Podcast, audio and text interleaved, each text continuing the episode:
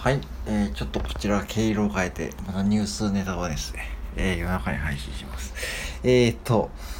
まあちょっとある YouTuber さんかな、妊娠中の YouTuber さんが、えー、大きなカゴを頼んで、搬入してもらって、要はマンションですね。マンションの玄関まで搬入してもらったんだけども、その後に、えー、その運送業者さんに、えー、すいません、妊娠中なんで、部屋まで運んでもらえませんかと。お願いしたところ、えー、その搬送業者さんは、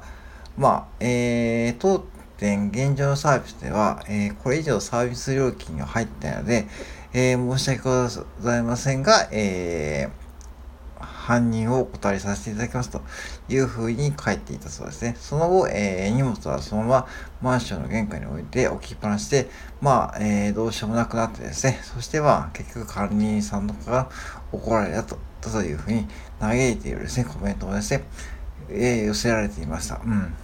えっ、ー、と、これは、まあ、なんだろう、サービス業目線から言わせていただくと、あの、業者の対応は僕正しいと思いますよ。うん。あの、正しいと思うし、うんと、まあ確かに写真を見ると美人で、まあ、まあ、可愛らしい YouTuber さんで、まあ通常そういうこと言われちゃうとですね、多分結構な割合で、まあ部屋までね、運んでしまうというふうになると思うんですね。で、まあこれ仕事という点で割り切って考えると、この対応は僕正しいと思っていて、まあそうですよね。要は仕事っていうのはこうサービス料金の対価なんで、うん。で、もしそれを部屋まで搬入するってことになると、結構なこう労力というか、まああるんで、じゃあ最初からそういうふうに料金設定とかそういう相談すべきですよね。要は、その、大きな家具をね、買うってことはそういうふうにリスクを伴うってことなんで、その要は部屋まで反応して搬入してもらうためにためにやっぱりそれなりこう料金も取るだろうし普通は多分他のお客さんにはそうしているはずなんですねところがその妊娠してるからね若い可愛い YouTuber さんが妊娠してるからといって妊娠っていうものを盾にしてまあ言ってしまうとねえー、サービスを、課題のサービスを無償で受けるというのはね、僕はこれちょっと反則だと僕は思います。うん。うん、ちょっと冷たいかもしれないけども、サービス業ってそういうふうにあるべきだと思っていて、もう過大なこうサービスとかね、コンビニでもそうだけども、なんかこう、課題というか、その、予想外もないことに言われたりもするんですね。うん。で、向こうは、俺は客だから、その、何でも許されるというふうに思っていると。要はお客様は神様志向で、この店に来てやって金を出してやってんだからその要は自分のサービスを全部従うのは当然だろうというふうに言ってくる客もいるんだけどもそれは全く違ってますよね。これも最たるもので自分は妊娠しているとね妊娠してるしここで過去を買った客だからこれぐらい許してもらえるのというふうにこうなんかそれが頭にあったかもしれないけどもそれはね僕はね事前に相談しておくことがね、やっぱしこう必要だと思うし、そもそもそういう時間帯に家具を持ってこせる時点でもアウトですよね。例えば旦那さんがいる時間帯に持ってくるとか、そう、だから、知っておくとかね、そう男手がある時間で持ってくるとか、その要は、もう、サービスを受ける側も一定マナーが必要な、必要ですよね。と思うし、お金を払うってことはサービスに対してお金を払うんでそれは資本主義ですよね。うん。そうだから例えば120円払ってコンビニの弁当買えないですよね。そういう要求してると一緒なんですよ。極端に言うと。500円のお弁当を買うのに180円のシュークリームのお金でお弁当を買うようなものなんですよ。うん。それ言うと分かりやすいと思うけどもそういうことしちゃってってる人多分結構多いと思うんですよね。何気にこうなんかこう、例えば自分は小さい子供しかいないから、なんかウンターカンターとかで、その要は、え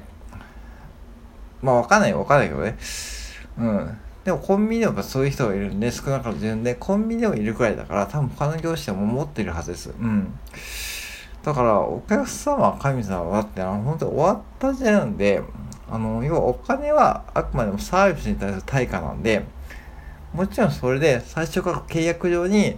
例えば契約上にオプションで例えばこの範囲ならできますよとか普通書いてありますかね。引っ越し業者でもこの範囲ならサービスやります。例えば家具の組み立てとかね。例えばオプションで、えー、この料金ならこのオプションでこれとこれをやりますよというふうに書いてて現場で、えー、現場作業員と相談してくださいというサービス。そういう引っ越し者さんも僕ありました。うん。だからそれはいいんだけどもそのサービスに含まれてないことをねその場で要求されてで多分この業者さんも次の仕事あったかもしれないしねうん。それでなんかこうネット上ではねその妊婦さんに対するこうなんか肯定的なコメントが残ってましたけどもいやこれ違います違いますかね？うん。だからそれやっちゃうとキリがなくなるんですよ。サービスが崩壊するというか資本主義が崩壊するというかうん。そのよくぞこれ断ったと思いますよ。よく断ってちゃんとね自分の子たちを守ったというかうん。じゃあ妊婦さんどうすればいいかというと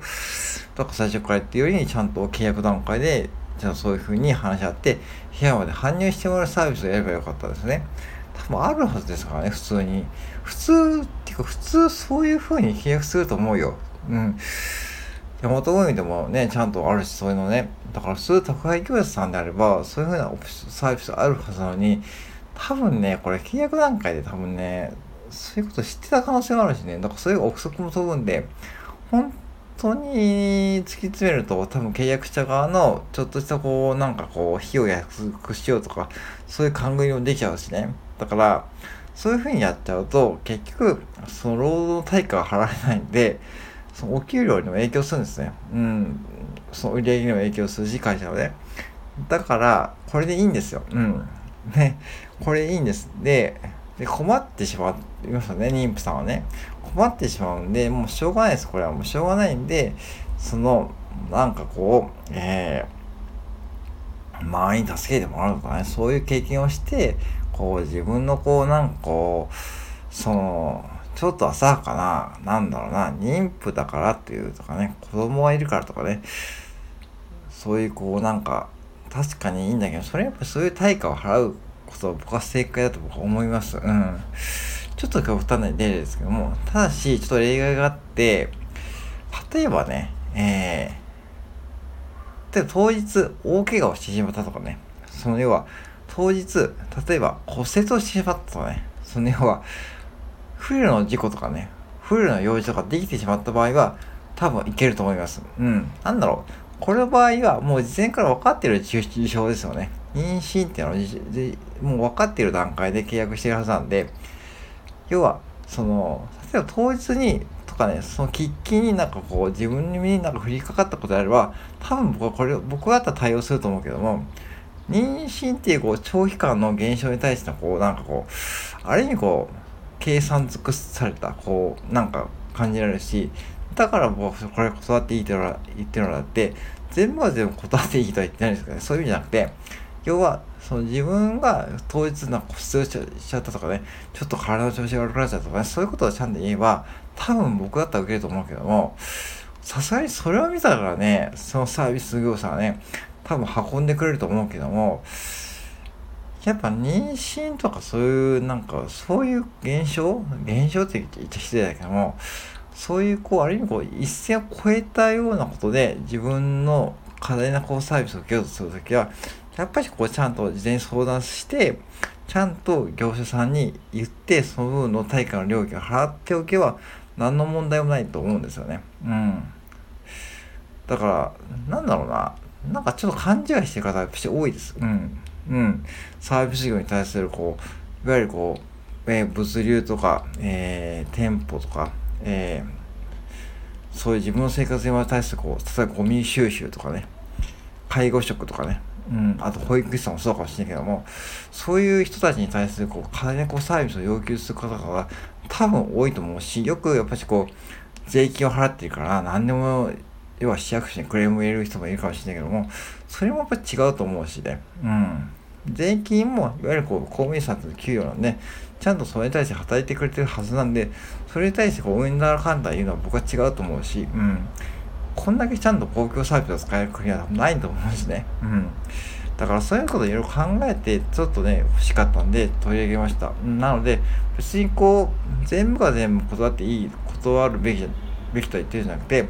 ちゃんと自分のこう身の上をちゃんと考えて、こういうこと、サービスとしては上手に使うと、多分両方と円滑にいくもんで、で、そうするとお互い気持ちよく、えー、なんだろうな、サービスを利用できて、で、見事、えー、メータグ、家具も部屋に搬入されるという、と思う、という思いで話させてもらいました。以上です。